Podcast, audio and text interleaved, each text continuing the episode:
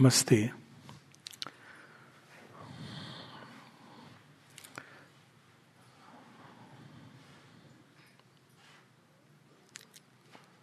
श्री अरविंद भारतवर्ष के विषय में बताते हैं कि आध्यात्मिकता भारतवर्ष की कुंजी है। और बिना इसको समझे हम भारतवर्ष को नहीं समझ सकते। एक घटना है कि एक फ्रेंच पत्रकार, भारतवर्ष से गुजरा, पांडिचेरी से भी होके गया। और उसने एक भद्दा सा लेख लिखा। उसमें उसने इस प्रकार की कुछ भावना व्यक्त की, या दुर्भावना व्यक्त की, कि सुना है, भारतवर्ष में बहुत आध्यात्मिकता का, की ऊर्जा है तो संसार की सारी समस्याओं को इससे ही क्यों नहीं सॉल्व कर देते हैं? ये कटाक्ष था व्यंग था। और आ, माता जी के पास आ, किसी ने कहा कि ऐसा ऐसा इसने लिखा है? आपकी इसके बारे में क्या आपका क्या कहना है? माता जी कहती हैं कि वह यह नहीं जानता कि भारतवर्ष का एक साधारण से साधारण किसान, अनपढ़ किसान, अपने अंदर एक प्रबुद्ध चेतना को धारण करता है जो एक यूरोप का बहुत पढ़ा लिखा नागरिक उसके अंदर नहीं होती है। एक ऐसी निधि है जो हम सबको विरासत में मिलती है। लेकिन जब कोई चीज़ हमको विरासत में मिलती है तो उसको संभालना हमें आना चाहिए। शेरविंद एक जगह कहते हैं कि एक बड़ा सुंदर भी है और पावरफुल लेख है लॉ ऑफ़ द वे जैसे होता है लॉ ऑफ़ ट्रूथ धर्म. तो जब आप मार्ग पे चलते हो, भगवान के मार्ग पे तो उस मार्ग के भी कुछ, उस मार्ग का कुछ धर्म है. कुछ कुछ लॉ है. और उसमें वो बताते हैं कि पहले तुम निश्चित रहो कि तुम्हारे अंदर कॉल है। तुम सच में ये करना चाहते हो कि नहीं? शेरविंद, कभी किसी को ज़बरदस्ती आ जाओ आ जाओ, जोड़ लो। मेरे डिसाइपल जाके दस और लोग ले आएँगे। कभी नहीं करते थे, मना करते थे। तो कहते be sure that you have the call पहली चीज़ है। आध्यात्मिकता के लिए भी एक अधिकार होता है। इसका अर्थ ये नहीं कि कुछ लोग आध्यात्मिक जीवन जिएँगे, बाकी सब साधारण ये नहीं। तैयारी की अलग अलग स्टेजेस हैं। कोई डॉक्टरी पढ़ रहा होता है, कोई पीएमटी में तैयारी कर रहा होता है, कोई बारहवीं क्लास में सोच रहा होता है कि मैं डॉक्टरी करूँगा। कोई बच्चा जन्म लेता है और माता पिता के कंसेप्शन में आ गया है कि बच्चा डॉक्टर बनेगा। कोई डॉक्टरों के प्रति आकर्षित हो रहा है। और कोई ज़रूरी नहीं कि एलोपैथी की लाइन में जाए अलग अलग दिशाओं में जाकर वो हीलर बनता है। तो पहले या तो मार्ग में हम प्रवेश करते हैं जब हमारे अंदर मार्ग में प्रवेश पत्र केवल एक ही है, कॉल। आप जाना चाहते हैं, कोई इसमें फोर्स नहीं किया जाता है किसी को। और करना भी नहीं चाहिए, क्योंकि फोर्स करना बड़ा भयानक होता है। तो बड़े स्पष्ट रूप से इस बात के विषय में शेरविंद बताते हैं। फिर बताते हैं लॉ ऑफ़ द वे तो जो आश्रम कई लोग आते थे और कहते थे कि अब हम रिटायर हो गए हैं, हमारी समस्याएँ दूर हो गई हैं, अब मैं आश्रम आना चाहता हूँ। तो श्री अरविंद कहते थे, यहाँ आने से तुम्हारी समस्याएँ कम नहीं होंगी, बढ़ जाएँगी। अजीब लगता है। समस्याएँ बढ़ जाएगी हम तो समस्याओं के हल के लिए। इसका कारण ये कि संसार में जब हम रहते हैं तो हमें तो यही नहीं पता होता कि समस्या क्या है। संसार में जब हम रहते हैं, संसार का मतलब एक एटीट्यूड है, संसार ऐसे नहीं। एटीट्यूड क्या होता है कि समस्या हमसे बाहर है। बच्चे में है माता पिता में है हस्बैंड में है वाइफ में है हस्बैंड को लगता है वाइफ में समस्या है वाइफ को लगता है हस्बैंड में समस्या है। सारे जीवन झगड़ा करते रहते हैं सॉल्यूशन नहीं मिलता। फिर आश्रम में आते हैं कि भाई अब हमको शांति मिल जाए। तो समस्या बढ़ जाती है। का अर्थ क्या है? आपको सबसे पहले पता चलता है ये कि समस्या बाहर नहीं थी आश्रम में अब आप खुद पे हो। एक फ्रीडम दे दी गई है आपको। कई सारी चीज़ों को हम इसलिए नहीं देख पाते बाहर क्योंकि हम समाज का के एक आवरण में रहते हैं। तो जब आप उसमें जाते हो एक स्वतंत्रता में, तब तो देखते हो आपको कोई रोकने टोकने वाला भी नहीं है और कोई ऐसा भी नहीं है जो आपको हर समय आप साथ चल रहा हो। तो आप अपने आप में हो। तब आप देखते हो कि अरे, मैं तो जब घर में झुंझलाता था तो मुझे लगता था कि मेरी वाइफ या हस्बैंड के कारण है। मैं तो अभी भी झुंझला रहा हूँ। इस पर, उस पर किसको किसको दोष अकेला बैठा हूँ, अब साथ में गिर रहा हूँ। कई सारी चीज़ें हैं। तब पहली चीज़ वो समस्या है जैसी उसको देखता है। और जब वो उसको देखना प्रारंभ होता है और उसका निदान का प्रयास करता है, तब असल चेष्टा और असल समस्या शुरू होती है। जब तक आप आइसिस के राज्य में हैं दुबई में हैं आइसिस नहीं है वहाँ पर, खैर, जो भी है यूए के सऊदी अरेबिया में हैं, और आप उनके अनुसार जीवन जी रहे हैं, जो कह दिया वैसे आप जीवन जी रहे हैं, और जैसे जैसे जीवन चल रहा है। जिस दिन आप तो बड़ा अच्छा खूब पैसा है, कहते हैं लोग ऐसा।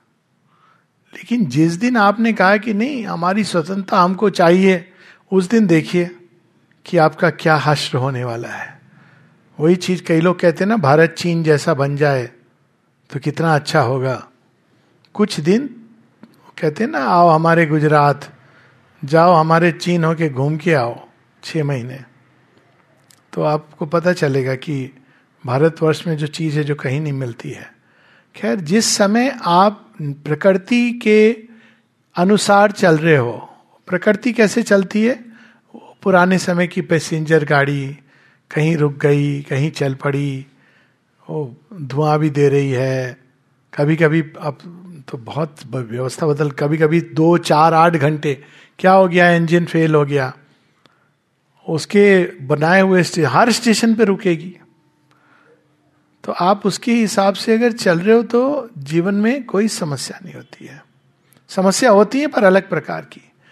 प्रकृति ने बांधा हुआ है। एक फिक्स्ड आइडियाज़ हैं थॉट्स हैं कंसेप्शन है जीवन के, जो हम अपने घर से सीखते हैं। कई बार सुना होगा ना, जब बच्चे बड़े हो जाते हैं, कहते कहाँ सीख अभी बता रहे थे, कहाँ सीखा? तो उन्हें तो बड़े अच्छे से कह दिया कि मैंने अपने आप से सीखा। देखो, मैं ही उतारा है बहुत सुंदर बात है। पर हम लोग कहते हैं, हमने घर से सीखा, अपने बुज़ुर्गों से सीखा। तो अब बुज़ुर्गों को तो चैलेंज नहीं कर सकते हैं। चाहे कितने भी वो ज्ञान में रह रहे हो, बुज़ुर्ग हमेशा सही होते हैं। तो ये इस भाव से हम जीवन जीते हैं। लेकिन ना बुज़ुर्ग सच को जानते हैं, ना ना केवल किताब पढ़ लेने से कोई जानता है। अब जब हम इसमें प्रवेश करते हैं आध्यात्मिकता में माता जी कहती हैं, सारे जो तुम्हारे कंसेप्शन है जीवन के बारे में, ऐसा, वैसा, सही, गलत, इस तरह से करना चाहिए, उस तरह से करना चाहिए ये एक मन का जगत है और इसकी आवश्यकता होती है प्रारंभ में। लेकिन ये आपको सत्य तक नहीं ले जाएगा, ये आपको घुमाएगा। जैसे एक गाड़ी है, वो आपको एक लिमिट तक ले जाएगी कि भाई देखो, उधर दिल्ली का कुतुब मीनार देखो, वहाँ पे ये देखो, वहाँ ये देखो कैलिडोस्कोप होता है ना उसमें, वो घुमा रही है आपको।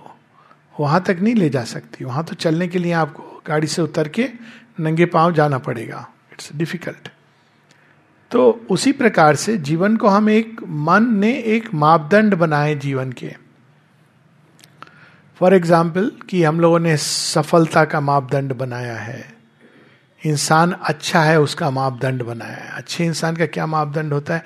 अरे, वो बहुत अच्छे हैं। अब जरा देखिए, आपने किस बेसिस पर यह कहा? आपने बाहर से देखा व्यक्ति को।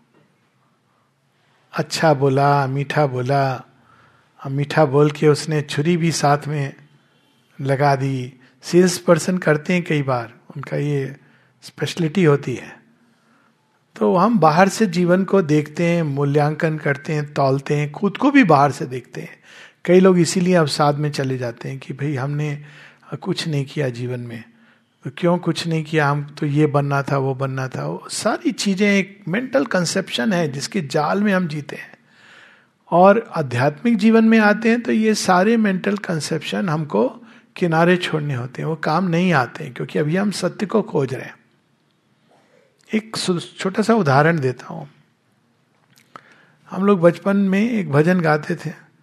सुना है तारे हैं तुमने लाखों, हमें भी तारो तो हम भी जाने। अच्छा लगता है। भाई, हमको भी तार दो तो हम जाने। तो आदमी आता है कि भाई, अब हम आगे सेफ़ जोन में आगे इंडियन आइडल क्वालिफाई करके, अब हमारा कुछ नहीं हो सकता। अजय हो गए। हम तो पांडिचेरी आश्रम आ गए। अब हमें ना रोग होगा, ना शोक होगा। भगवान कहते हैं अच्छा ऐसा है। चलो। अब जैसे ही घुटनों में दर्द होता है, अरे, यहाँ भी हमको घुटने में दर्द हो रहा है। यहाँ भी हमको बुखार हो गया। तो we have to understand this ये मेंटल कंसेप्शन हैं। इनके पीछे एक सत्य होता है। लेकिन वो सत्य ऐसे नहीं है जैसे हमने बाहर से पकड़ा हुआ है। भगवान ताड़ते हैं, ये सच है। सुरक्षा भी देते हैं, ये सच है। लेकिन ऐसे नहीं होता है कि अनकंडीशनल प्रोटेक्शन हो गया, आप बस चले गए, अब आपको हर कुरुक्षेत्र में सब लोग जो पांडवों की तरफ़ से थे, वो देखा जाए एक तरह से तो धर्म की तरफ़ से लड़ जाते लेकिन ऐसा नहीं था कि सबको अनकंडीशनल प्रोटेक्शन दी गई थी। केवल अर्जुन को थी और कुछ हद तक पांडवों के साथ थी। अर्जुन को अनकंडीशनल प्रोटेक्शन थी। तो ये कई सारे हमारे कंसेप्शन होते हैं, भगवान के बारे में, सत्य के बारे में। और उनको किताबों से कुछ आते हैं, कुछ लोगों से आते हैं। तो जब ये कहा जाता है, आध्यात्मिकता भारतवर्ष की कुंजी है तो हमारे अंदर आध्यात्मिकता को लेके भी कुछ कंसेप्शन है। और सबसे पहले हमको ये चीज़ स्पष्ट करनी चाहिए कि आध्यात्मिकता है क्या? अब वेस्टर्न कंटेक्स्ट में ऐसे तो ये शब्द भारतीय उससे नहीं मेल खाता है, पर एक है रिलीजन और एक है स्पिरिचुअलिटी हम इसको कर सकते हैं रिलीजन धर्म और अध्यात्म। भारतवर्ष में इन दोनों में विरोधाभास नहीं है। आप जब जीवन एक धर्म का जीते हो तो अध्यात्म की तरफ़ आप जाते हो। अगर आप सच में जी रहे हो, एक धर्म इन द मोस्ट व्यापक सेंस। पर वेस्टर्न कंटेक्स्ट में ये समस्या है। तो धर्म का जीवन क्या होता है? कई बार हम भीतर में बदलाव नहीं है, लेकिन बाहर से हम सब कुछ करते हैं। रावण बहुत धार्मिक व्यक्ति था इस दृष्टि से। रोज इस केवल इस दृष्टि से, बाहर की दृष्टि से। और रोज जाता था, मंदिर जाता था शिव जी की भक्ति करता था, शिव स्त्रोत की रचना की थी, कैलाश भी चला जाता था। और शिव जी के लिए वो एकदम सोने का एक बना रहा था अपने वहाँ पे। सब कुछ करता था। दान पुण्य भी करता था। राज्य की देखभाल करता था। तो रावण की समस्या क्या थी? अब देखिए, यहाँ पे अब रिलीजन बाहरी चीज़ों में बहुत अधिक उलझा रहता है। कर्म कांड जिसको कहा जाता है। और किस तरह से वो उलझ जाता है? उलझ इतना जाता है कि वो कई बार उसी को अल्टीमेट सत्य समझ लेता है, जबकि वो रिलीजन एक पथ है जिसको लोग लेते हैं अध्यात्म की तरफ़ जाने के लिए। श्री अरविंद बहुत सुंदर ढंग से बताते हैं कि अब हम एक नई आध्यात्मिक विकास की धारा में प्रवेश कर चुके हैं। और यहाँ प्रवेश के लिए चार दिशाओं से लोग आए हैं। चार प्रकार से प्रकृति ने मनुष्य को तैयार किया आध्यात्मिक धारा में प्रवेश करने के लिए। तो क्या क्या धाराएँ हैं? एक बताते हैं रिलीजन रिलीजन हृदय के अंदर। रिलीजन क्या एक बड़ी सुंदर सी चीज़ है। भगवान है, बड़ा अच्छा लगता है। हृदय से रिलीजन पकड़ता है भगवान। सत्य को पकड़ता है कि हृदय से भगवान है। बहुत अच्छी बात है। सुंदर भाव है, उससे वो जाता है। और दूसरा, मन। मन कैसे करता है? तर्क शक्ति के द्वारा फिलॉसफी दर्शन शास्त्र। शास्त्रों के द्वारा। शास्त्रार्थ करके वो ढूंढ रहा है सत्य को। और तीसरा द्वार है अकल्टिज्म अकल्टिज्म गुह्य विद्या, लेकिन आज के कंटेक्स्ट में आप इसको साइंस टेक्नोलॉजी भी कह सकते हैं।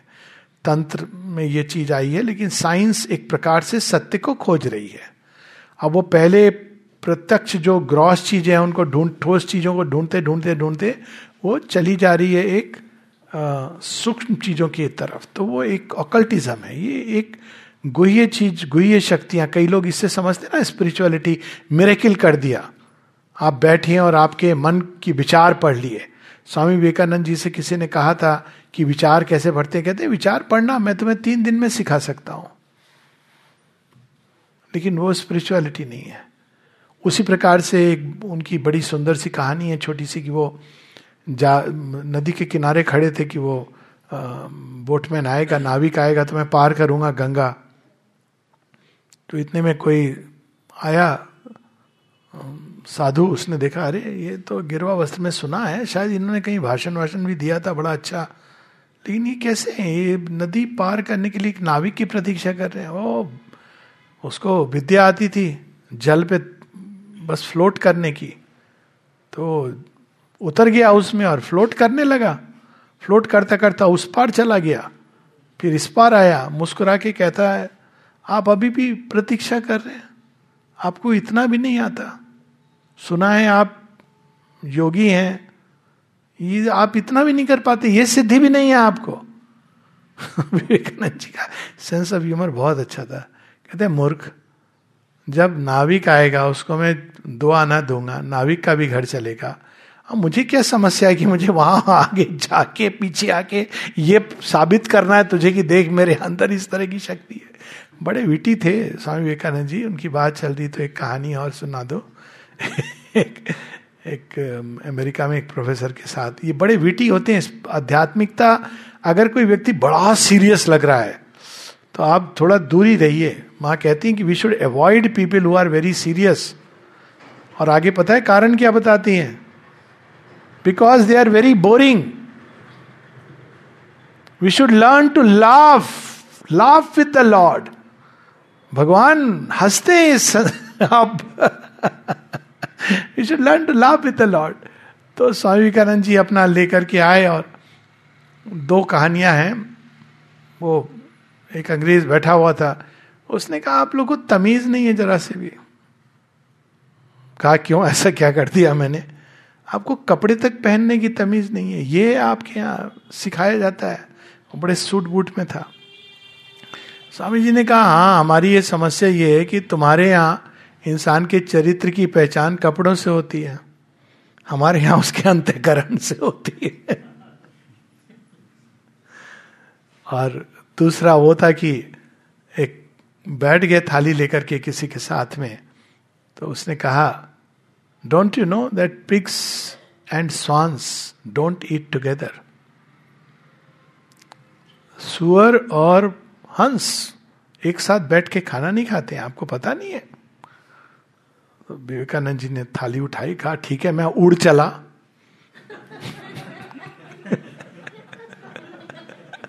और इतना हंसे लोग जो प्रेजेंट थे, ठीक है, मैं उड़ चला। आगे कुछ नहीं कहा। तो ये जो हम लोग समझते हैं आध्यात्मिकता के बारे में बहुत सारे अकल्टिज्म कितनी सिद्धियाँ हैं, कितनी पावर हैं। अक्सर लोग पूछते हैं कि पांडिचेरी में क्या मेरे किल होता है। ये बात छुटनारायण जी ने बड़ी सुंदर बताई है ढंग से। उन्होंने तो ऐसे बताया कि पार्लियामेंट में किसी ने पूछा तो उन्होंने कहा, देखिए, पार्लियामेंट में आप सब लोगों को इतनी तनख्वाह मिलती है और आप मतलब people look look up to you. लेकिन मुझे बताया गया है कि लो, रोज यहाँ से कुछ चमचे, चांदी की कुछ ही गायब हो जाती हैं। हमारे आश्रम में हम इतने लोग कहाँ कहाँ से खाते हैं? एक चम्मच आज तक, एक कोई चीज़ आज तक गायब नहीं हुई। तो उनका अपना अंदाज था बताने का कि मेरेकिल केवल वो नहीं होते जो हमको बड़ी अप्रत्याशित सी चीज़ लगती है। चमत्कार होते हैं, लेकिन एक प्रोसेस होती है। बिल्कुल होते हैं। देखा जाए तो पूरा जीवन एक चमत्कार है। एक बीज में से वृक्ष निकलता है, क्या चमत्कार नहीं है। लेकिन एक प्रोसेस होती है। इवन अचानक आप हील हो गए, आपने भगवान को पुकारा और आप ठीक हो गए। ये एक प्रोसेस है। प्रोसेस को यदि हम समझ लेंगे तो हम उसको बहुत डाइवर्सिफाई कर सकते हैं। और प्रोसेस को नहीं जानेंगे तो हम केवल उसके बाहरी रूप में उलझे रहेंगे।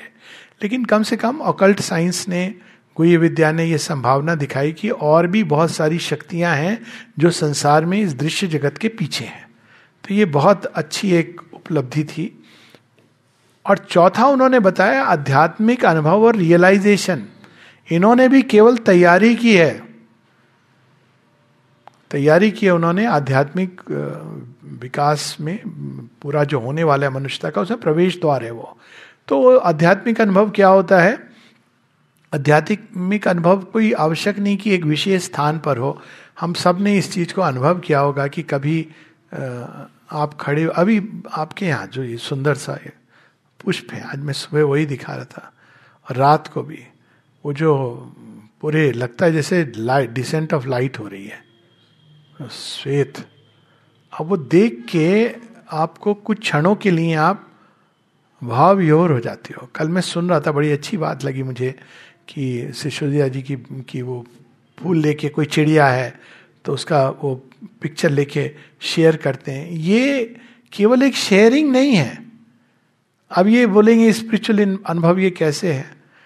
इस प्रकार से है कि, श्री कृष्ण भगवान कहते हैं ना, तीन लेवल्स पर मैं हूँ।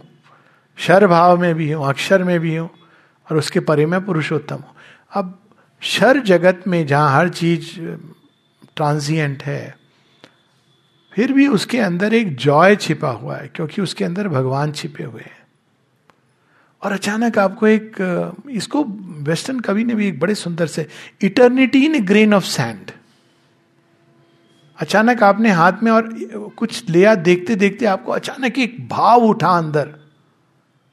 एक दृश्य सामने आ गया। ये जो चीज़ है, ये एक आध्यात्मिक अनुभव है। हम आध्यात्मिक अनुभव से भी कोई अंदर में आपने लाइट देख ली म्यूज़िक सुन लिया, वो भी है, लेकिन यह भी है। हम ये पूरी एक, उसको सौंदर्य बोध अचानक हो जाता है।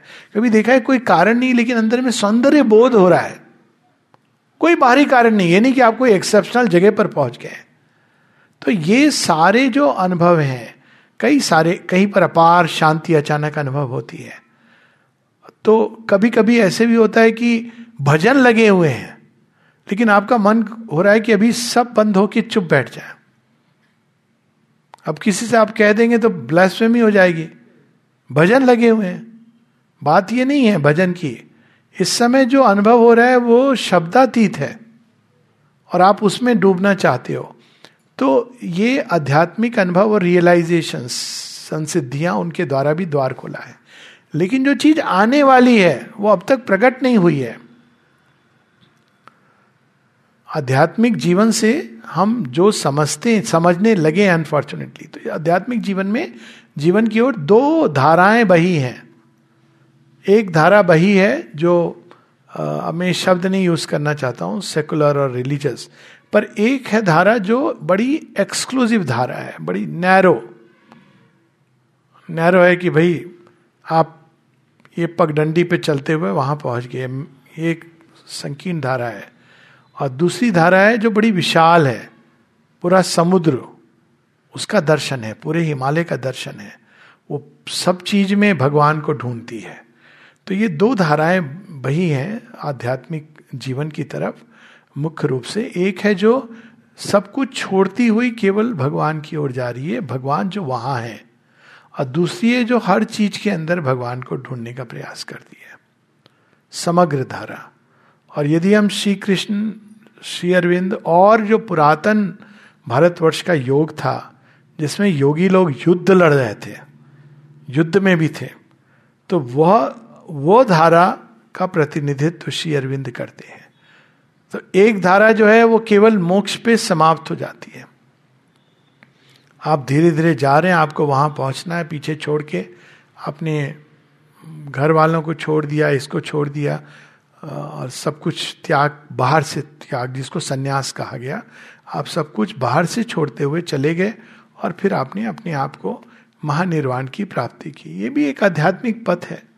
और कोई ये नहीं कि कोई ये ना ले, जिसकी मर्ज़ी, जिसकी रही भावना, लेकिन फिर सच्चाई से ले। इसमें मेरी बस ये समस्या होती है, जब लोग इस धारा की बात करते हैं, सन्यासी की बात करते हैं तो फिर यदि आप सच में इसको मानते हो तो आप जेन्यनली सिंसियरली आप चलो। कोई भी चीज़ को मानते हो। इवन भगवान को नहीं मानते हो और आपके अंदर जेन्यननेस है तो भगवान आपके लिए मार्ग खोलेंगे। क्योंकि आप बोलोगे ना, मैं क्यों नहीं मानता हूँ? संसार में पीड़ा है, कष्ट है, क्यों है? बुद्ध बुद्ध जी का वहीं से प्रारंभ हुआ ना कि ये संसार में पीड़ा, कष्ट क्यों है? तो भगवान आपके लिए एक बड़ा अद्भुत द्वार खोलेंगे, जो आपके अभिप्सा के अनुरूप होगा। तो दो प्रकार से आध्यात्मिक, एक है जो नैरो पथ है, जो एक्सक्लूसिव है, जो संसार को काट करके जाता है, छोड़ के जाता है दूसरा जो संसार के अंदर भगवान को ढूंढता है। तो अब जो नए युग का प्रारंभ हो चुका है, इसमें जो आध्यात्मिकता आएगी, वो संसार के अंदर भगवान को ढूंढेगी। यही हमारे सनातन धर्म का पुराना स्वरूप है। इस, इसके पहले कि टेलीविज़न पे लोग ऋषि मुनियों को एक तरह से दिखाना शुरू किया, पर अगर आप उस समय जाएँ, ऋषियों के आश्रम, फलते फूलते थे, लोग आते थे, वहाँ हज़ार लोगों को भोजन खिलाया जा जा सकता था अच्छे से, उनके पास सब कुछ था, शस्त्र विद्या थी, अस्त्र विद्या थी, या नाना प्रकार के शास्त्र थे। ये बाद में एक मायावाद की धारा बही तो हम उससे समझने लगे कि ये स्पिरिचुअल लाइफ है। अब कभी एक, मेरे साथ हुआ कभी कभी ऐसे होता है, और मुझे बड़ा अजीब लगता है। कोई आ रहा है, एक तो पाँव छूने, आप नहीं चाहते हो, खैर चलो, अब भारतवर्ष की परंपरा है तो यू कंसीड लेकिन जब छूते छूते ये कह देते हैं संत पुरुष तो मैं तो हाँ पाँव पीछे कर लेता हूँ कहता तो देखिए, मैं संत नहीं हूँ, ना मुझे संत बनने में कोई शौक है। तो आश्चर्य होता है संत नहीं है। ये नहीं है, वहाँ तक तो लोगों को लगता है कि भाई विनम्र है। फिर मैं कहता हूँ, मेरा कोई इंटरेस्ट नहीं है। तो और बहुत वो शौक, शौकर होता है कि संत तो बहुत बड़ा होता है हमारे यहाँ। पीछे हट जाते हैं, मेरा काम हो जाता है। संत तो बहुत बड़ा हो जाता है। लेकिन श्रीमद भगवत क्या कहती है? गीता क्या कहती है? वो योगी की बात करती है। इट्स डिफरेंट जो योग युक्त है भगवान के साथ, और जो योगी होते हैं, बड़े विचित्र होते हैं, उन, वो संत लाइक बिहेवियर नहीं होता है उनका। वो योगी कब, किस समय? बिकॉज़ वो अपने, वो केवल भगवान के आदेश से जो चल रहा है, वो किसी प्रकार के आपके ब्रांड में नहीं आएगा।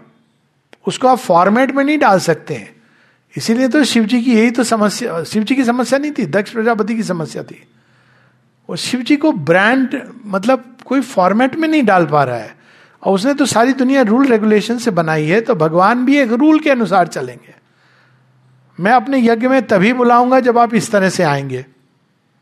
अब शिव जी तो फ्री है। वो कहते मैं, मुझे, मैं तो आना है, मैं तो आ जाऊँगा और आऊँगा मैं जैसे आऊँ।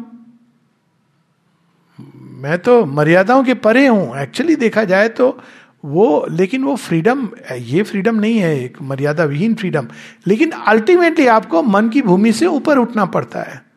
और जब मन की भूमि से हम ऊपर उठते हैं तो हमारे जो सारे कंसेप्ट हैं, धारणाएँ हैं, ये सारी चीज़ें धीरे धीरे करके पहले वो विशालता में प्रवेश करती हैं। जो ईश उपनिषद का मार्ग है, विशाल होती जाती हैं। जैसे कि आप प्रारंभ करते हो कि भगवान इस मंदिर के अंदर हैं और वहाँ पर हैं, इस रूप में। यहाँ से प्रारंभ किया। फिर धीरे धीरे आप उनको सर्वव्यापी के रूप में कि सब मंदिर के अंदर है। फिर आप कहते हो हर भगवान, मनुष्य के अंदर है। फिर पशु पक्षी सबके अंदर है। पेड़, पौधे, नदी, नाले, जड़ तत्व के अंदर है। तो ये धीरे धीरे विस्तार में प्रवेश करता है व्यक्ति। फिर आप गुण, जहाँ भी जो गुण है, उसके अंदर दिव्यता का दर्शन करने लगते हैं। एक कोई व्यक्ति अगर फ्रैंकली आपको कह देता है, सच्चे मन से, कि आप मूर्खों जैसी बात कर रहे हो, मान लो तो एक हो सकता है कि उस बच्चे के माध्यम से भगवान बोल गए हो। कोई तो बोलेगा नहीं। बड़े, जब लोग थोड़े बड़े हो जाते हैं, पच्चीस के बाद, वो अपने को परम ज्ञानी समझने लगते हैं। आजकल तो पंद्रह से ही। और पच्चीस के बाद तू हमें बताएगा। हमारी कोख से जन्मा है। हमने तुझे पाल पोस कर बड़ा किया है, तू हमें बताएगा। तो बच्चे, आजकल हर घर में नचिकेता आ गया है। भगवान ने तरीका घर घर नचिकेता आके कहता है that but you can be wrong फ़र्क इतना है कि शालीनता से बोल दो। पिता माँ की थोड़ी इज़्ज़त रह जाए। पर वो जैसे चला है तो इससे अब ये क्या है? ये अगर आप एक आध्यात्मिक दृष्टि से देखें, जिसकी दृष्टि होगी, वो ये कभी रिएक्ट नहीं करेगा कि तुम बच्चे हो, तुम ऐसा बोल देते हो मुझे। वो देखेगा कि इसके पीछे सत्य है कि नहीं है। क्यों? क्योंकि वो सत्य को खोज रहा है। और कुछ ऐसी चीज़ें हैं जिसको हम नहीं देख पाते अपने अंदर। हर किसी का एक ब्लाइंड स्पॉट होता है। और वो अचानक व्यक्ति कहता है तो आप कुछ क्षणों के लिए अगर अपने अंदर देखो, और आप देखोगे कि हो सकता है कि उसकी बात में पूरा नहीं तो कोई सत्य है जो मैं नहीं देख पाया। मैंने बहुत कुछ सीखा है इस तरह से। अभी भी सीखता रहता हूँ। अच्छी बात है, कोई कुछ कहे, कुछ आपको पासिंग भी कोई चीज़ हो तो उसको देखना चाहिए हमको। अब ये आध्यात्मिकता है। ये हर समय घटित होने वाली घटना है, क्योंकि हर जगह, हर समय भगवान उपस्थित है। तो अचानक किसी के मुँह से क्या बोल देंगे? एक बार की बात है कि मैं, पहले मैंने एक नियम बनाया था अपने लिए कि मैं कोई भी चीज़ लूँगा नहीं किसी से। बहुत पहले की बात है। बीस, पच्चीस साल, अमेरिका गया। पच्चीस साल नहीं, ऐसे ही होगा। पंद्रह, सोलह साल होंगे। सत्रह, अठारह। तो वहाँ पे किसी ने मुझे कुछ देना चाहा तो नहीं आई डोंट टेक इसी का मुझे गर्व हो गया था। आई डोंट टेक जाके कोई भी कुछ चीज़। तो फिर एक वहाँ लड़का था, रशियन था। उसने मुझे एक बात कही। कहते हैं don't mind but you have ego of the receiver मैंने कहा, यार, बात तो सच बोल रहा है। अब बोला उसने कि, मैंने बहुत कुछ आपसे सीखा, लेकिन जब आप ये लेने में संकुचन करते हो, संकोच करते हो तो ये ईगो नहीं है। मैंने कहा, बात तो सही है, मैं दे रहा हूँ, दूसरा दे रहा है, ये भेद मेरे अंदर भेद है। तो मैंने कहा कि okay from that moment I remove it लेकिन वो रिमूव करने के बड़े परिणाम, दुष्परिणाम हुए। इतनी सारी चीज़ें आने लगी। अब रिसीव भी आप कहाँ तक करोगे उसको? ये एक जीवन जीने की कला है आध्यात्मिकता। माता जी एक जगह बता, आपके अंदर में वांट नहीं होनी चाहिए। अंदर में क्रेविंग नहीं होनी चाहिए। अरे, ये वाली चीज़ मिल जाए, वो, ये आपको हटानी है। लेकिन कोई चीज़ आ रही है। अब वहाँ भी आपको लेकिन कॉन्शियस रहना है। इसमें दो बातें, दो तीन बातें। बड़ी सिंपल सी। माता जी एक कहानी बताती हैं। कहती हैं कि एक लंबे समय तक माता जी के पास उनके माता पिता भी कोई रिच नहीं थे। साधारण मिडिल ऑर्डर व्यक्ति थे। तो एक जोड़ी जूते कई वर्षों तक माँ पहनती थी। वो फट रहे थे। तो माँ क्या करती थी, उसमें पेंट लेके उस वहाँ लगा देती थी। और पेंट से वो, अब वो क्या कर, उनको क्रिएटिविटी देखिए। अब जब उन्हें पेंट लगाना शुरू किया तो उन्हें देखा, मैं तो जूते नए बना सकती हूँ, हर कुछ दिनों में। तो वो पेंट लगा लगा के बदल के पहनती थी जूते। एक बार केवल उनको ये मन में एक क्षण के लिए आया कि फ्रॉक है, लेकिन पहले अंदर में पेटीकोट भी पहनते थे कि ये ये शायद एक होता तो अच्छा एक पर उन्होंने उस थॉट को हटाया। कहती, लेकिन उसी दिन उनके पास पाँच पेटीकोट आए अलग अलग जगह से। तो जब आप अपने, ये जीवन जीने की कला है कि जब अंदर से आप किसी कामना को हटाते हो तो वो चीज़ आपके पास आती है और कई सोर्सेस से आएगी। अब यहाँ पर आता है कि कोई, ये देखिए, छोटी सी घटना हम डिस्कस कर रहे हैं देन लेन की बात। लेकिन इसमें भी आध्यात्मिकता आती है। तो कोई आपको दे रहा है तो क्या स्वीकार करना चाहिए? आप कर सकते हैं, जैसे कि बात हुई, लेकिन आपके अंदर ये स्पष्ट होना चाहिए कि देने वाला और उसके पीछे ये वो व्यक्ति नहीं दे रहा है, वो ईश्वर दे रहे हैं। और प्राप्त करने वाला भी ईश्वर है, ताकि आप दोनों के बीच में जो संबंध है वो एक मानवीय अटैचमेंट आसक्ति का संबंध नहीं बन जाए। देने वाला दे रहा है, अब उसकी कॉन्शियसनेस में ये हो सकता है कि भाई, आज हम दे रहे हैं, कल हमको ज़रूरत पड़ेगी तो हम लेंगे। अब वो कहा नहीं जाता है, लेकिन कई चीज़ें अंदर में होती हैं कि वहाँ से प्रारंभ, लेकिन यदि और हो सकता है कि कोई अनुचित मांग कर बैठे, ये भी हो सकती है बात। तो वहाँ पे आप अगर इस चेतना में ले रहे हो कि ये देने वाले के अंदर it is the divine who is giving और ये जब आप किसी को दे रहे हो, आप मूव्ड हुए, अचानक, हृदय में एक भाव आया कि आप कोई चीज़ दे रहे हो तो इस भाव से कि ये ईश्वरी प्रेरणा से उसके अंदर जो ईश्वर है, उसको दिया गया। ये सिंथिस योग में शेयरविंद ये कॉमन चीज़ है जो हम लोग करते हैं।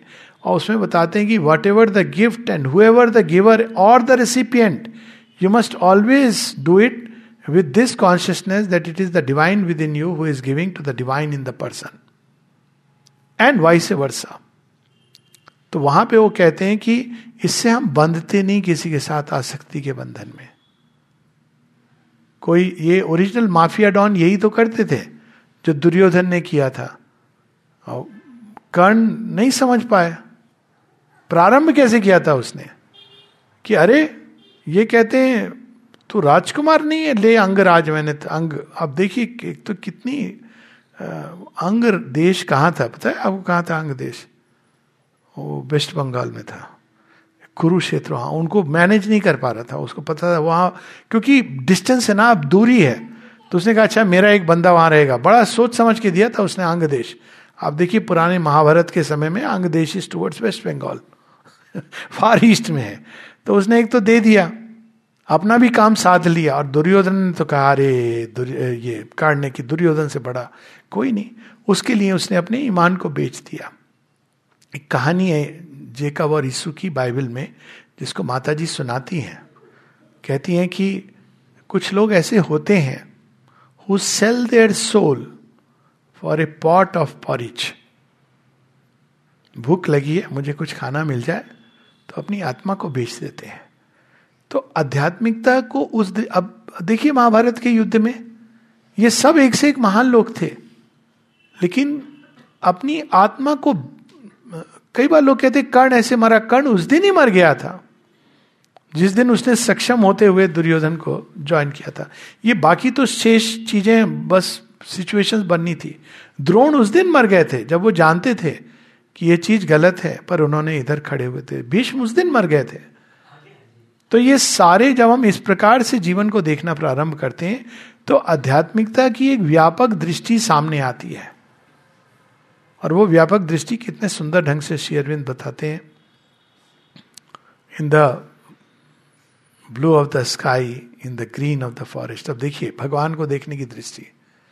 In the blue of the sky in the green of the forest whose is the hand that has painted the glow रोज सुबह उठ के दर्शन होते हैं भगवान के whose is the hand that has painted the glow when the winds were sleep in the womb of the ether who was it raise them and bade them to blow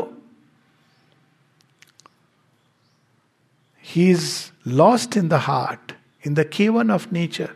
He is found in the brain where he builds up the thought. और कितनी सारी एक एक चीज़ में हमको भगवान का दृश्य। In the laughter of man in the beauty of women in the strength of a man in the blush of a girl this hand that sent Jupiter spinning through heaven spends all its cunning to fashion a girl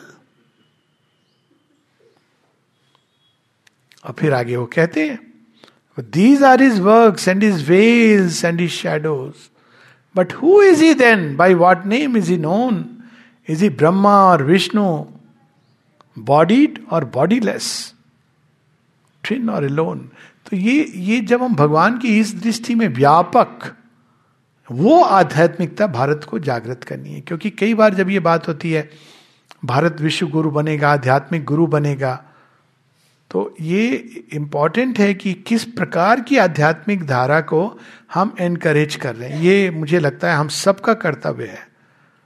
और इसीलिए कल परसों भी ये बात हुई कि मैं इसके स्ट्रिक्टली ये एक अदर वर्ल्डली धारा के कारण भारत का पतन हुआ है। और फिर हम अगर उसी धारा को एनकरेज करेंगे। I make it a point कि अगर इस तरह की कोई चीज़ है तो आई जस्ट स्टे अवे लोगों को अजीब भी लगता है, लेकिन ये आवश्यक है। I don't want to encourage ये तो पतन का कारण हुआ। वो ठीक है, मैं ये नहीं, सन्यासी का अपना एक रोल है। आप लीजिए सन्यास।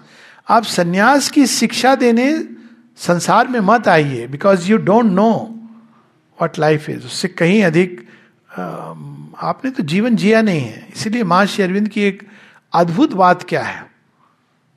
लोग अक्सर बोलते हैं कि भाई हमारे जो गुरु जी वो बचपन में ही चले गए थे हिमालय। सत्रह साल वहाँ रह के आए। अब वो ज्ञान दे रहे हैं। तो मैं तो कहता हूँ, ये डिस्कालीफायर है। आपको तो पता नहीं है कि जीवन क्या होता है। आप विवाह करते, बच्चे होते तो आपको कुछ पता होता है कि किन किन किन शिखरों पे मनुष्य चढ़ता है? कौन से पत्थर उसको पाँव में चुभते हैं? और ये कारण है कि श्री कृष्ण श्री अरविंद माता जी जब कुछ कहते हैं तो आपको बड़ा ऑथेंटिक लगता है। माता जी ने विवाह भी किया, उनकी बच्चा भी था, दूर रही श्री अरविंद ने भी he married he knows all about संसार में रहे बाकायदा। कोई ऐसा नहीं कि बड़े, कोई स्पिरिचुअल व्यक्ति के के जन्म हुआ हँसी हँसी में उन्होंने बोला किसी ने उनकी वो करते हुए कि उनके पिता भी बड़े ऐसे थे, वैसे थे। तो श्री का आजकल ये फ़ैशन में है कि भाई कोई आध्यात्मिक व्यक्ति तो उसके पिता से प्रारंभ करते कि बड़े महान थे और वो कहते, ऐसा कुछ नहीं था मेरे केस में। ऐसा कुछ हाँ he was a nice good human being generous थे। पर वो होता है, ये गुण है, बहुत अच्छी बात है जेनरस थे। उदार चरित्र के थे। लेकिन इंपॉर्टेंट चीज़ ये नहीं है, क्योंकि वो ये सब देख करके आते हैं। तो जब वो कहते हैं कुछ तो उनको पता है हमारी पे, ये क्वालिफिकेशन है। और शेरविंद कहते हैं कि वो कोई सा जीवन में वो कष्ट नहीं है, कठिनाई नहीं है जिसको मैंने और माँ ने ना देखी हो। इसलिए जब हम उनकी वाणी पढ़ते हैं तो उसमें एक ऑथेंटिसिटी आती है। हर चीज़ का उत्तर वो ये नहीं कह देते हैं डिटैच हो जाओ डिटैच हो जाओ, ये संसार मोह है, माया है, ये है, वो है स्टैंडर्ड वो टेप रिकॉर्डर प्ले कर दो। हर जगह एक माता जी की कई घटनाएँ स्पिरिचुअलिटी क्या होती है? मैं तो यही कहता हूँ, माँ शेरविंद के जीवन को पढ़ो तो दिखाई देता है। किसी की, पिता की मृत्यु हो गई, पैतालीस वर्ष की उम्र के थे पिता, और ये बच्ची थी तीन साल की। वो अपनी मम्मी के साथ मतलब जिसकी मृत्यु हुई उसकी वाइफ उनके साथ वो माता जी से मिलने जाती हैं। माता जी वहाँ खड़ी हैं, द्वार के ऊपर। आँख में एक आँसू है। और जब वो आती हैं उसको उनको एम्ब्रेस करती हैं। बच्चे को भी प्यार उड़ेलती हैं। फिर माँ कहती मैं समझ सकती हूँ। लेकिन वो मेरे पास है। क्या तुम तो मिलना चाहोगी? अब ये सब उसने एक्सपेक्ट ही नहीं किया था। चुप हो गई। कहती, माँ, आपके पास है तो फिर मैं रहने दीजिए। प्रसन्न होके चले जाते हैं वो। चेंज हो जाता है उनके अंदर। अब देखिए स्टैंडर्ड फॉर्मेट वाली स्पिरिचुअलिटी क्या होती है? भाई, ये तो जन्म मरण का फेरा लगा हुआ है संसार में। जो आया है वो मरेगा। जो आया है वो जाएगा। गीता में भी लिखा है, मर जाते हैं लोग, इसकी क्या आत्मा तो लेकिन हमेशा रहती है। घर जाके गीता का पाठ करना और तुम अपने अंदर ये डिटैचमेंट लाओ। कोई अपना तो होता नहीं है। ये जो एक बड़ी एस्केपिस्ट इल्यूजनिस्ट फिलॉसफी जो जीवन से काटती रहती है, ये नहीं कि ये असत्य बातें बोली जा रही हैं, लेकिन ये जिस कारण से बोली जा रही हैं कि सांत्वना देने के लिए। आध्यात्मिक व्यक्ति सांत्वना नहीं खोज रहा होता है, वो सत्य को खोज रहा होता है। देखिए डिफरेंस क्या होता है? ये डिफरेंस होता है। जिसने सत्य को जिया नहीं है, वो सत्य की वाणी को उपयोग करता है सांत्वना देने के लिए। देखो हाँ है, ऐसा हो जाता है। गीता में भी लिखा है, न जायत थोड़ी संस्कृत पढ़ लिया, न जायते मृियते वाह कदाचिन। नैनम छिदंती शस्त्राणी नैनम दहती पावका। और तुम्हारे पापा जो थे वो तो चले गया वो, लेकिन जिसने जिया होता है ना, वो इस प्रकार से नहीं बोलेगा। वो गीता के कंटेक्स्ट में श्री कृष्ण कह रहे हैं, क्यों? क्योंकि उसको मारना है। मारना है। मरेंगे लोग। तब वहाँ पे देखिए कितना सुंदर है। हालाँकि इसमें वो तत्वों का भी नयनम छिदंती शस्त्राणी। नयनम दहती पावका। कंटेक्स देखिए। न शोषति मारुता। अब ये जो बात बोली जा रही है, एक पर्टिकुलर कंटेक्स में बड़ी पावरफुल है। अब भाई, उसमें थके, हारे रिजाइंड स्पिरिचुअलिटी रिजाइंड करके जो जीवन से हार गया है, वो क्या विजय प्राप्त करेगा? इट एक युद्ध के रूप में वैदिक ऋषि आध्यात्मिक जीवन को देखते थे। और युद्ध में चुनाव करना पड़ता है। हर क्षण और दो दो प्रकार की कुछ शक्तियाँ जो हमारी सहायता करती हैं, जिनको वो देवता कहते थे। सहायक शक्तियाँ। देवता का काम ये नहीं होना होना था कि हम पास करा देना हमारे बच्चे को, हमारे इसको ये दिला देना। अब उसमें भी प्रॉब्लम होती थी, अगर उसमें हम मन्नत वाले भगवान के पास जाते रहते हैं तो ये करा देना, वो करा। भगवान बस केवल इसी के लिए आया है। देवता कौन थे? देवता कौन है? ये भारतवर्ष में ये होती है देवताओं की बात। देवता कॉस्मिक मैनेजर्स हैं। और ये आवश्यक है, अगर आपको संसार को भगवान से जोड़ना है तो आप देवताओं को इग्नोर नहीं कर सकते हैं, उनको डू अवे नहीं कर सकते हैं। ये माँ कहती है age of religion is over लेकिन उसका एक अलग कारण है, उसकी बात करेंगे हम लोग। लेकिन देवता हैं, अब देखिए, भारतवर्ष में क्यों ये टिका रहा, ये कनेक्टिंग लिंक बाकी सब जगह था, सब जगह नष्ट हो गया। तो एक प्रकार का वेदांत होता है, मोनिस्टिक वेदांत, जहाँ आप इन सब चीज़ों को हटा देते हैं। बीच की कोई कड़ी नहीं है। जब बीच की कोई कड़ी नहीं है तो संसार और भगवान के बीच में कोई संबंध नहीं है। वहाँ से द्वैतवाद जन्म लेता है। These two are forever separate तो इस प्रकार के रिलीजन है जिन्होंने बीच की कड़ी को हटा दिया। तो वो केवल हमेशा अदर वर्ल्ड अदर वर्ल्ड उसकी बात करते हैं। संसार में नहीं है। और भारतवर्ष ने इस कड़ी को रखा। जब वेदांत में वेदों में है, बड़ी इंटरेस्टिंग देखिए इवोल्यूशन स्पिरिचुअलिटी का भारतवर्ष में कैसे हुआ। वेदों में ये कड़ी है। देवता हैं, सब हैं, इनके द्वार से होते हुए आप जा रहे हो। फिर वेदांत ने कहा, क्या आवश्यकता है? और सही बात है वो भी भगवान तुम्हारे अंदर है, तुम अपने अंदर प्राप्त कर लो। तो उन्होंने एक मार्ग दिया, ध्यान के द्वारा वेदांत दर्शन ने, सारा कर्म कांड हटा दिया। देवता, देवी सब चले गए। Vedanta is all about finding the divine inside बड़ा पावरफुल है उपनिषद, वेदांत, यानी जो उपनिषद उपनिषद वेदांत कहा जाता है उनको, यानी वो एसेंस जो वेदों का है एक्सट्रैक्शन है, वहीं से निकले हैं। सारे कोई शुक्ल यजुर्वेद से है कोई ऋग्वेद से है, उसमें से ये उपनिषद निकले हैं, मुख्य उपनिषद। तो उन्होंने एक डायरेक्ट डिवाइन इनसाइड तो अब क्या हुआ उससे? अदरवर्ल्डलीनेस प्रारंभ हुआ भारतवर्ष में। अभी भी आप देखिए, जो मूलतः उपनिषद के आधार पर एक्सेप्ट एक उपनिषद, ईश उपनिषद को कहीं किसी स्लॉट में फिट नहीं कर पाते हैं। इसलिए ईश उपनिषद को लेकर के एक इंटरेस्टिंग कंट्रोवर्सीज भी हुई हैं। शंकराचार्य जी ने एक शब्द को फेर बदल करके मतलब बदलने की चेष्टा की। और कुछ ने तो ये डिक्लेयर कर दिया कि ईश उपनिषद है ही नहीं। शेरविंद इस बात को कहते हैं कि this is the most powerful Upanishad. बाकी सब उपनिषदों में एक एक टेंडेंसी होती है अदरवर्ल्डीनेस की। स्पष्ट नहीं है, लेकिन वो एक एक वो है कि भगवान अंदर में जब अंदर ही प्राप्त करना है तो फिर क्या है? वो एक इम्प्लिसिट है उसके अंदर, जिसके कारण ये टेंडेंसी आ जाती है। तो जब ये आता है तो तंत्र गैप को फिल करता है। लेकिन किससे? वो जो मेल डेटीज थे, वेदों के, उसकी जगह वो सब जगह देवी देवी देवी आज शुरू हो जाती है। See how they filled the gap कि ठीक है, लेकिन प्रकृति तो है, प्रकृति की एनर्जीज हैं, वो सारी आती हैं। फिर कालांतर में भगवान वो मनुष्य बाहरी कर्म कांड में, तब श्रीमद भगवत गीता आती है, जो संसार को जोड़ती है, फिर से भगवान के साथ। कैसे जोड़ती है? कर्म करते हुए। बहुत विशाल पथ है गीता का। कर्म करते हुए आप भगवान को प्राप्त कर सकते हो। फिर कालांतर में भगवत गीता के अनुवाद करके लोग गीता को समाप्त करते हैं। उसमें तो बड़े नोवेल नोवेल अनुवाद है। गांधी जी तो ये था कि ये सब सिंबॉलिक है। आजकल भी आ रहा है।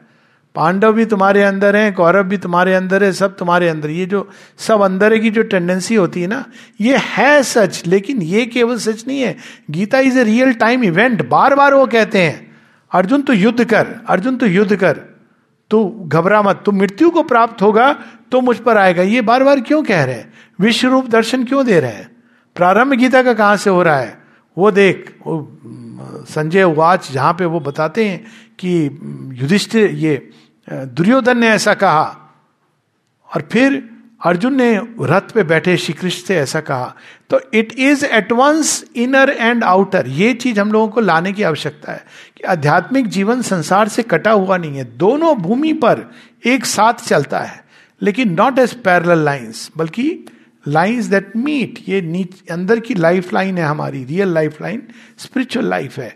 और उसको पोषित करना है हमारे बाहरी जीवन को, उसमें भी आना है, उसको पूरी तरह तो ये जो एक धारा श्री कृष्ण गीता में लाते हैं, फिर उनके इंटरप्रिटेशन होते हैं बहुत सारे। और ऐसे ऐसे इंटरप्रिटेशन हुए जिनकी बात ना ही की जाए। आजकल भी आते हैं व्हाट्सएप पर। जैसे मैं बात कर रहा था, महाभारत इसलिए करवाई भगवान ने ताकि मनुष्य समझे कि युद्ध कितना भीषण होता है। इसके लिए इतना बड़ा युद्ध कराने की ज़रूरत है। और समझ गया मनुष्य, और प्रथम और द्वितीय विश्व युद्ध हो गया। ऐसी एक बार तो किसी ने बड़ी इंटरेस्टिंग चीज़ कही। देखिए, कितनी विचित्र सी धारा है कि हमारे धर्म में ये कहा गया है कि श्री कृष्ण नरक में कितने जन्मों तक सबसे गहरे नरक में, क्योंकि उन्होंने महाभारत की विभीषिका करवाई। तो मेरी प्रतिक्रिया जानना चाह रहे थे। मैंने कहा, देखो कृष्ण के अलावा किसमें इतना साहस है कि वो नरक में भी उतर जाए और कृष्ण बने रहे? ऐसे आपने समझा नहीं, इसकी लॉजिक ये है कि महानर्क में भी श्री कृष्ण ही जा सकते हैं और तार सकते हैं। क्योंकि आपने तो नर्क स्वर्ग का भेद कर दिया। लेकिन जो नर्क में भी उतर करके अपने दिव्यत्व को धारण रख सकता है, वही एकमात्र ईश्वर है, क्योंकि वो नरक को भी पाट सकता है। Who for pervadest all the world below yet sittest above master of all we work and rule and know servant of love thou who disdainest not the worm to be nor even the clod therefore we know by that humility that thou art God नरक में भी जो उतर जाए तो ये जो एक आध्यात्म हमारा एस्केपिस्ट इल्यूजनिस्ट ये भी एक धारा है, ये नहीं कि ये भारत ने हर तरह के प्रयोग किए हैं, ये प्रयोग भी किया है। इस प्रयोग को उन्होंने परफेक्ट किया है। संन्यास का एक इतना परफेक्शन किया है कि हम खान पीन सब छोड़ देंगे। अंत में प्रायोपवास द्वारा भगवान में मर्ज हो जाए। वैलिड है it's okay those want to follow follow पे मैं रुक रहा हूँ, क्योंकि those who claim this do not follow this but still it's okay जिस, जिसकी रही जैसी भावना। लेकिन वो अध्यात्म अगर हम फिर से पुनरावृत्ति करेंगे तो हम बहुत बड़ी एक फेटल मिस्टेक करेंगे। हम भारत को विश्व राष्ट्र, विश्व गुरु बनाने की दिशा में नहीं ले जा रहे हैं। क्योंकि शेरविंद ने कहा, आध्यात्मिकता भारतवर्ष की कुंजी है। तो जैसे योग को हमको फिर से समझना है, अध्यात्म को भी हमें फिर से समझना है। अध्यात्म का जो मूल अर्थ है ये है constant exceeding of the self अधिआत्म आप के अंदर जो सेल्फ का सेंस है, आत्मबोध है, एक लिमिटेड बोध है, उसको जब आप एक्सीड करते हो अधि उसके ऊपर जाते हो, और ऊपर जाते हो, वैदिक ऋषियों ने कांस्टेंट एसेंशन की बात कही है। और जब आप हर एक पीक पर पहुँचते हो तो आप फिर से एक अवलोकन करते हो धरती का। माता जी इसको बताती रिवर्सल ऑफ़ कॉन्शियसनेस आप करते नहीं चाहते हो। आप पहुँच के आपने पीठ मोड़ ली और चले गए, ये नहीं है। आप हर एक भूमि पर जब पहुँचते हो तो आप मुड़ के देखते हो संसार को, आत्मसात करते हो एक नई दृष्टि से। फिर ऊपर जाते हो, फिर आप उसको देखते हो कि नए ढंग से आत्मसात करते हो। और इसका अंतर पड़ता है ग्राउंड लेवल पर। आपने कभी देखा होगा चित्र, बहुत से धरती के खूबसूरत जगहों के चित्र इत्यादि आते ना गूगल उस पर आप कहीं का क्लिक कर दीजिए, वो दिखाएगा आपको चित्र।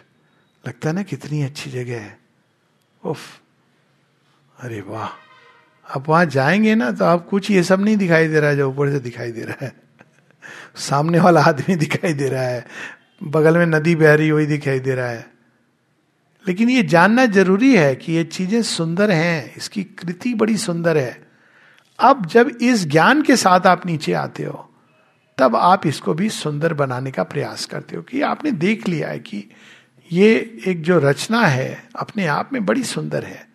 लेकिन आप इसको ग्राउंड लेवल पे अनुभव नहीं कर पा रहे हो। उसको ध्यान में रखते हुए इसको बनाना है। तो ओरिजिनल ब्लूप्रिंट सृष्टि का और ये हर चीज़ में संबंध कैसा हो, व्यक्तियों का आध्यात्मिकता हमको ये सिखाती है, कैसा संबंध हो। ये लोगों ने ड्यूटी हम अपना कर्तव्य कर रहे हैं। तो यज्ञवल की कहानी है, श्री अरविंद इसको कोट करते हैं सिंथिस ऑफ़ योग में, कि कोई किसी को क्यों प्रेम करता है, पत्नी को, पति को, बच्चे को, क्यों करते हैं? पत्नी, पति को, उसकी सैलरी के अलावा और पति पत्नी को उसकी पाक कौशल और वेशभूषा सज्जा के अलावा प्रेम का कारण क्या होना चाहिए? यज्ञमल्क से यही प्रश्न मैत्रेयी पूछती हैं। यज्ञमल्क कहते हैं, सच तो यह है कि व्यक्ति उसके लिए नहीं, स्व के लिए प्रेम करता है। अब बड़ी इंटरेस्टिंग है। अब जैसा स्व होगा, वैसा प्रेम होगा। माता जी बताती हैं कि सौंदर्य के मापदंड कितने भिन्न होते हैं। और अगर आप एक निग्रो शब्द वैसे यूज़ करते हैं, लेकिन unfortunately as a racist way but negro जो अफ्रीका में। आप उससे पूछोगे कि संसार का सबसे सुंदर क्या रंग है और कौन वो कहेगा? ए नीग्रॉइड वुमेन वैसे ये बात सच भी है कि इथियोपिया जो अफ्रीका का एक देश है, वहाँ पता नहीं भगवान ने शायद तराश के बनाया है। कुछ अद्भुत बात है। इथोपिया के लोग, अफ्रीका का देश है।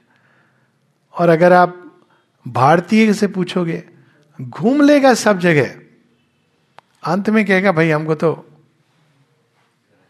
अपना वाला वही पसंद है। जब हम इन चीज़ों को देखते हैं, कितनी सापेक्ष हैं। तो एक आध्यात्मिक व्यक्ति किस तरह से इसको लेगा? कहेगा, फिर कोई यूनिवर्सल ब्यूटी होती है क्या, जो फॉर्म के परे है? हम ब्यूटी को फॉर्म से एसोसिएट करते हैं। तो फॉर्म के परे है तो आध्यात्मिक चेतना में उत्तर है फॉर्म के परे है। अब उस ब्यूटी को अनुभव करके जब आप एक्सप्रेस करते हो तो एक अलग चीज़ होती है। रेडिएटिंग ब्यूटी पल्सेटिंग ब्यूटी जो व्यक्ति के फॉर्म से भी निकलती है, माँ शेरविंद। तो ये संबंध हम कैसा जोड़ते हैं? मनुष्यों में, आपस में, इस डिपेंड्स ऑन हमने स्वयं को कैसे डिफाइन किया है। यदि मैं मिस्टर सो एंड सो हूँ तो मेरे संबंध भी उस हिसाब से जुड़ेंगे। यदि मुझे बड़ा गर्व है कि मैं डॉक्टर हूँ, पढ़ा लिखा हूँ तो संबंध भी जोड़ूँगा तो देख के, वो कहते हैं ना, बराबर का होना चाहिए व्यक्ति। यदि मैं, मुझे अपनी जात पात का बड़ा अभिमान है तो संबंध में भी मैं वही देखूँगा। और अगले बंदे से थोड़ी सी भूल हो जाएगी, देखा, जात की समस्या है। आपके सरनेम वाले से दस चीज़ें भी हो जाएँगी, आप उसको इग्नोर कर दोगे। ये सब चीज़ें होती हैं बाय दी वे हायर मैं उसकी बात नहीं कर रहा हूँ, लेकिन संबंध जोड़ने की बात कर रहा हूँ। तो माता जी इसको बड़े सुंदर ढंग से बताती हैं। इट इज़ वेरी सिंपल बहुत सरल है ये समझना। यदि तुम्हारी चेतना पशु जैसी है तो तुम्हारा संबंध भी, तुम्हारा प्रेम भी पशु जैसा होगा। यदि तुम्हारी चेतना मनुष्य जैसी है तो तुम्हारा प्रेम भी और संबंध भी मनुष्य जैसा होगा। यदि तुम्हारी चेतना देवताओं जैसी है तुम्हारा संबंध और प्रेम भी देवताओं जैसा होगा। और यदि तुम्हारी चेतना और चेतना दिव्यता की है तो तुम्हारा संबंध और प्रेम भी दिव्य होगा। तो पूरा जो स्ट्रेस था भारतीय चेतना अध्यात्म में, वो था change of consciousness real spirituality यही है। आपकी चेतना बदले। ये नहीं कि आपने ये अनुभव कर लिया, कितनी बार वो बैठ के कितने घंटे ध्यान कर रहे हैं। ये सब ठीक है, उसका end result is a change of consciousness यदि आपकी चेतना नहीं बदली तो मतलब ये सब कुछ जो आपने किया, दान, दक्षिणा सब व्यर्थ किया माता जी से किसी ने कहा माता जी माता जी ने किसी को कहा यदि तुम उसके पहले तो आपको इंटरेस्टिंग स्टोरी बताओ तो कोई सज्जन आए, बड़े पचास सालों से आ रहे होंगे आश्रम और विदेश में बहुत पैसा कमाया और वो भेजते हैं डोनेशन हर साल, ऑफरिंग आश्रम को। तो आए, आते आते वो सुबह में उनको आजकल नियम है। अच्छा नियम बदलते रहते हैं, आश्रम में आप जाएँगे नेक्स्ट टाइम पता करके जाइएगा। क्या पहले जैसे मिलते हैं टोकन अभी वहाँ नहीं अभी सेंट्रलाइज सिस्टम हो गया है। आप कॉटेज गेस्ट हाउस जाओ तो थोड़ी उम्र हो गई है, पचहत्तर साल की तो पहुँचे वहाँ पे। और दो मिनट की देरी हो गई। अब सज्जन है वहाँ बैठे हुए, उन्होंने कहा, लेकिन टाइम आप वो कहने लगे भाई मैं पचहत्तर साल का व्यक्ति हूँ। नहीं सर, समय हो गया। अरे, बड़ी दूर से आ रहा हूँ मैं, विदेश से। वो भी और अकड़ गए तो आपको समय पर आना चाहिए था। अब देखिए, बड़ी इंटरेस्टिंग चीज़ है। दोनों की परीक्षा हो रही थी, दोनों फेल हो गए। वो जो इतना रिजिड हो गया कि आप बैठे, वहाँ सब कुछ है और आपके अंदर इतनी मनुष्यता भी नहीं है। आपने एक बाहरी नियम से बाँध करके स्वयं को, आपने अंदर के धर्म को खो दिया। तो वो तो फेल हुआ। पर इनका देखिए जनरली हम लोग को बड़ी दया आएगी, देखो ये बेचारा, मेरे पास भी आए, बड़े दुखी होके आए। कहते हैं, देखिए, कितना बदल गया है समय। मैंने कहा हाँ समय तो बदलती ही रहता है, इसमें कोई नई चीज़ तो घटना नहीं, आप बता रहे कहते नहीं, मैंने इतने सालों से इतना डोनेशन दे रहा हूँ और उन्होंने अपने पॉकेट से एक चार्ट निकाली। बरसों से कितना कितना उन्होंने दिया है, वो मेरे सामने रख दी। पहले तो मेरा ख्याल ही ना देना है भैया इससे लेकिन जब रखा उन्होंने तो मेरे अंदर एक दूसरा भाव जा गया। मतलब अब तक तो ये था कि हाँ ऐसे उनको बिहेव करना जीता पर मुझे लगा, ये सब जो हुआ, ये एक दैवी घटना है। आपको शायद ये सिखाने के लिए हुआ। और उन्होंने ला के मेरे सामने मेरा जो पहला जो अंदर में एक स्पिरिचुअल रोश कि मैं उस शीट को टेयर करके वहाँ फेंक दूँ। और कहूँ, आप बताइए। पर एक होता है ना, वो सामाजिक कुछ चीज़। तो मैं देखता रहा, मुस्कुराता रहा, मुझे समझ नहीं आया मैं इनको बोलूँ क्या। अब वो कहने लगे। अब वो काउंट करने लगे। उनको केवल लिखानी याद भी है। इतने हज़ार मैंने वहाँ दिए थे, उतने हज़ार वहाँ दिए थे, यहाँ दिए थे। तब मैंने उनको कहानी सुनाई। माता जी ने इसके विषय में क्या कहा है? जब लोग दान देते थे तो माता जी ये कहती थी कि ये कहते थे कि मेरा नाम यहाँ पर लिख दो। तो माता जी वो बताती थी कि अच्छा वो चाहता है कि उसका नाम लिखूं, ठीक है, फर्श के ऊपर नाम लिख करके उसको जड़ देना। फर्श पे नाम लिख के। फिर माँ बताती हैं कि if you remember what you have given to the divine then the divine will have no need to remember it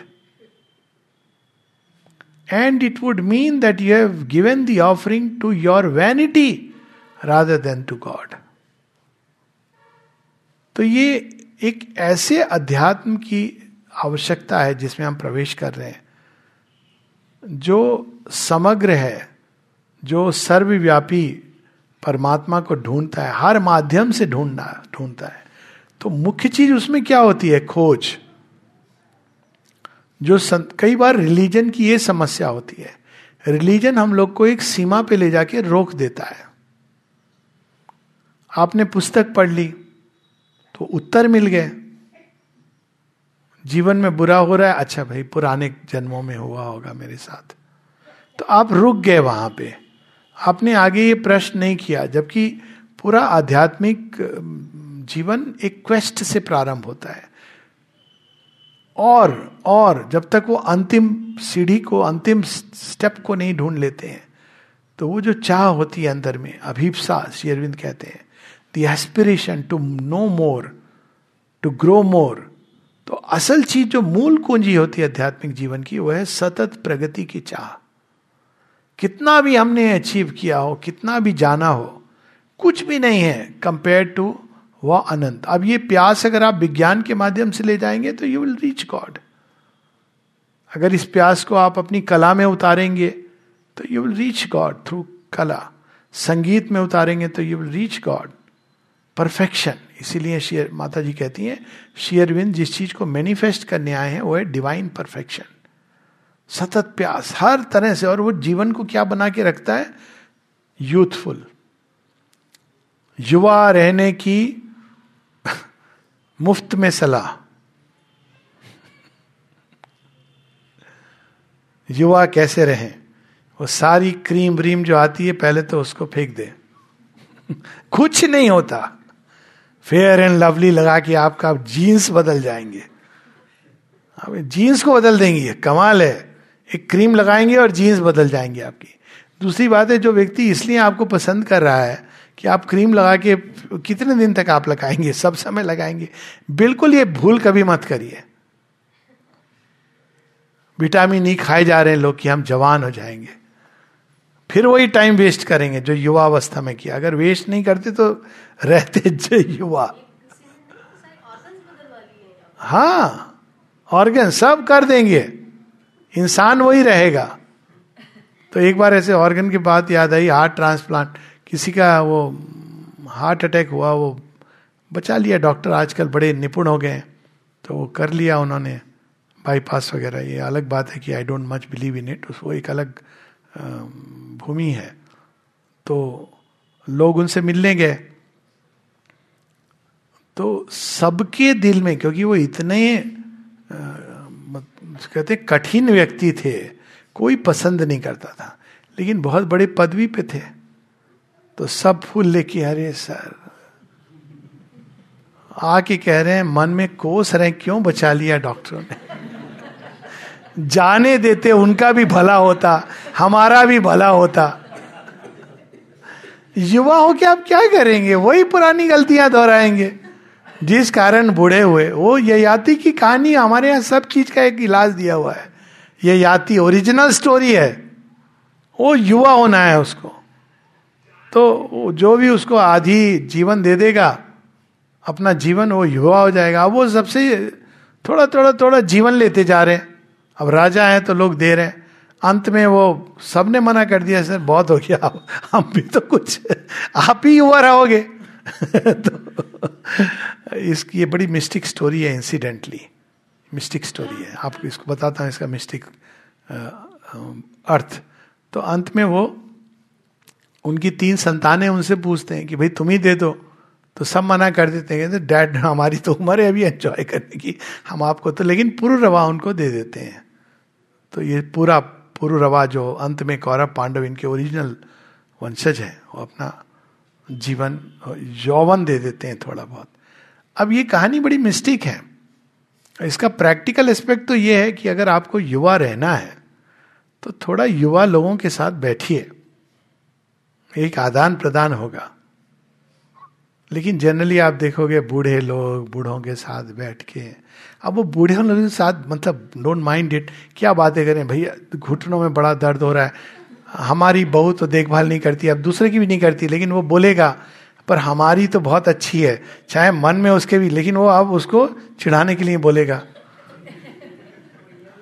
हमारा बेटा रोज लंदन से हमको फ़ोन करता है। सुनने वाले को भी पता है कि ये सच नहीं है। करता है। अब वो यही बातें करेंगे और क्या करेंगे? बाद में लास्ट में कहेंगे कि भैया पेंशन का लाइफ सर्टिफिकेट भर दिया तुमने कि नहीं? अब आप वहाँ से क्या लेके आएँगे? निराशा लेके आएँगे। आप यंगस्टर्स के साथ बैठिए। पूछिए कि बेटा, ये बताइए ऐप कैसे चलता है? अभी डिजिटल मनी आ रहा है, इसका मतलब क्या है? बहुत सुंदर चीज़ आ रही है। ये बहुत बड़ा एक रिवॉल्यूशन होने वाला है। डिजिटल रुपी अद्भुत, ये बहुत फार रीचिंग चीज़ है। तो ये बता क्रिप्टो कर कुछ भी जानने के लिए वो देखिए, वो बताएँगे आपको बड़े खुशी खुशी जाके बूढ़े लोग क्या करेंगे यंग के पास? सारे दिन मोबाइल, कब छोड़ेगा? अरे, मोबाइल में आजकल किताबें भी हैं। सब किताबें मोबाइल में लेके पढ़ते हैं। और भी बहुत कुछ करते हैं। आप उनको सिखाइए इसका राइट यूज़ तो ये ये जो कहानी ना ओरिजिनल आप जिनके साथ आपका इंटरचेंज होता है तो ऐसे लोगों की कंपनी अवॉइड करिए, जो बड़े, कई लोग हैं जो युवा अवस्था में ही बूढ़े हो जाते हैं। उनके चेहरे को देख के लगता है कि इनको बुढ़ापा आ गया। पच्चीस साल का आदमी है। क्या रोजगारी ढूंढ रहा हूँ? यार, रोजगारी ढूंढ रहा है, ऐसे ढूंढेगा तो देगा नहीं कोई। ऐसे मतलब बुढ़ापा। और कई लोग हैं जो बुढ़ापे में भी युवा हैं। और वो क्या, युवा कौन होता है जो भविष्य की ओर देखता है? बूढ़ा कौन है? देखिए डिफरेंस हो, बूढ़ा हमेशा हमारे समय में, हमारे समय में, हमारे जमाने में, हमारे जमाने में। अब बोर हो रहे हैं बेचारे बच्चे। कितनी कहानियाँ सुनेंगे आपके जमाने? वो कनेक्ट ही नहीं कर पा रहे। हमारे जमाने में मोटर कार नहीं होते, अब अब हमारे जमाने में स्कूटर नहीं होता था। हम तो पैदल जाते दस किलोमीटर वो सोच रहे कैसे जाते थे पापा पैदल? अब वो ट्रैक्स पे जाते थे कान कनेक्ट विद इट क्योंकि वो, अब रोड तो वो नहीं है ना रोड ये वाली रोड पे आप पैदल दस किलोमीटर जाएँगे तो कोई मूर्ख कहेगा। पर अब वो ये सोच रहे हैं कि ये कैसे जाते हैं दस किलोमीटर? अब वो भूल गए कि रोड भी ऐसी थी, गाड़ी नहीं थी, कुछ नहीं था। ठीक है, आप अपने हम उम्र लोगों के साथ कर लीजिए बात, लेकिन युवा कौन है जो भविष्य की ओर देखता है? इसके इम्प्लीकेशन होते हैं पॉलिटिकली कौन लीडर सक्सेसफुल होता है? युवा का वोट कौन लेता है? जो भविष्य की ओर देखता है। उसको पता है कि युवा को क्या पसंद आएगा। और जो फेल होता है, वो क्या है? हम जब थे तो ऐसा होता था। No youth will connect with you हम जब थे तो ऐसा होता था। वो कहते हैं, ये आपने अच्छा भी किया होगा तो कोई कनेक्ट नहीं करेगा। पर क्या होना है, क्या होना चाहिए, ये विजन उनको पसंद आता है।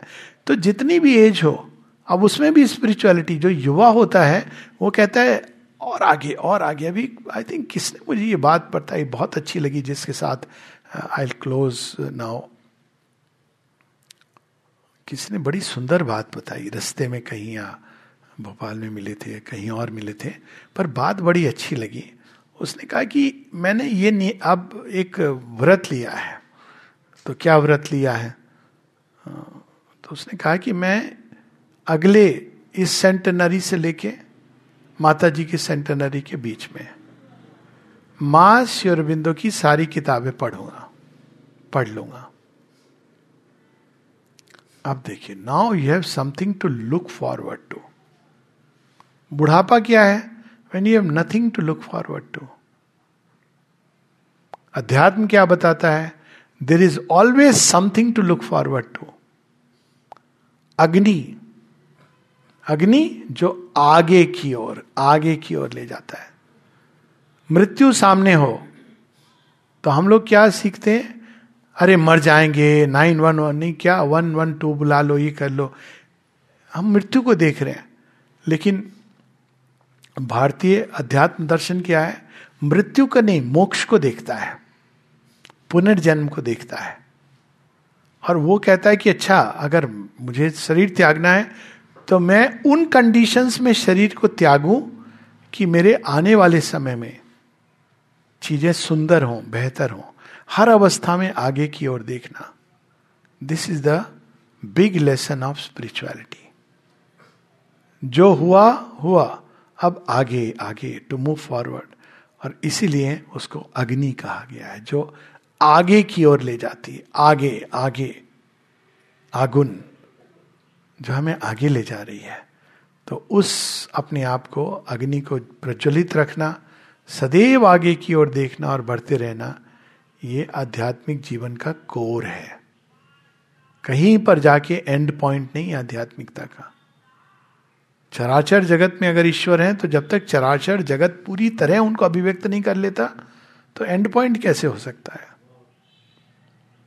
मुक्ति केवल एक स्टेप हो सकता है। लेकिन वो अंत नहीं हो सकता है। फिर हम लोग मिलेंगे साढ़े ग्यारह बजे।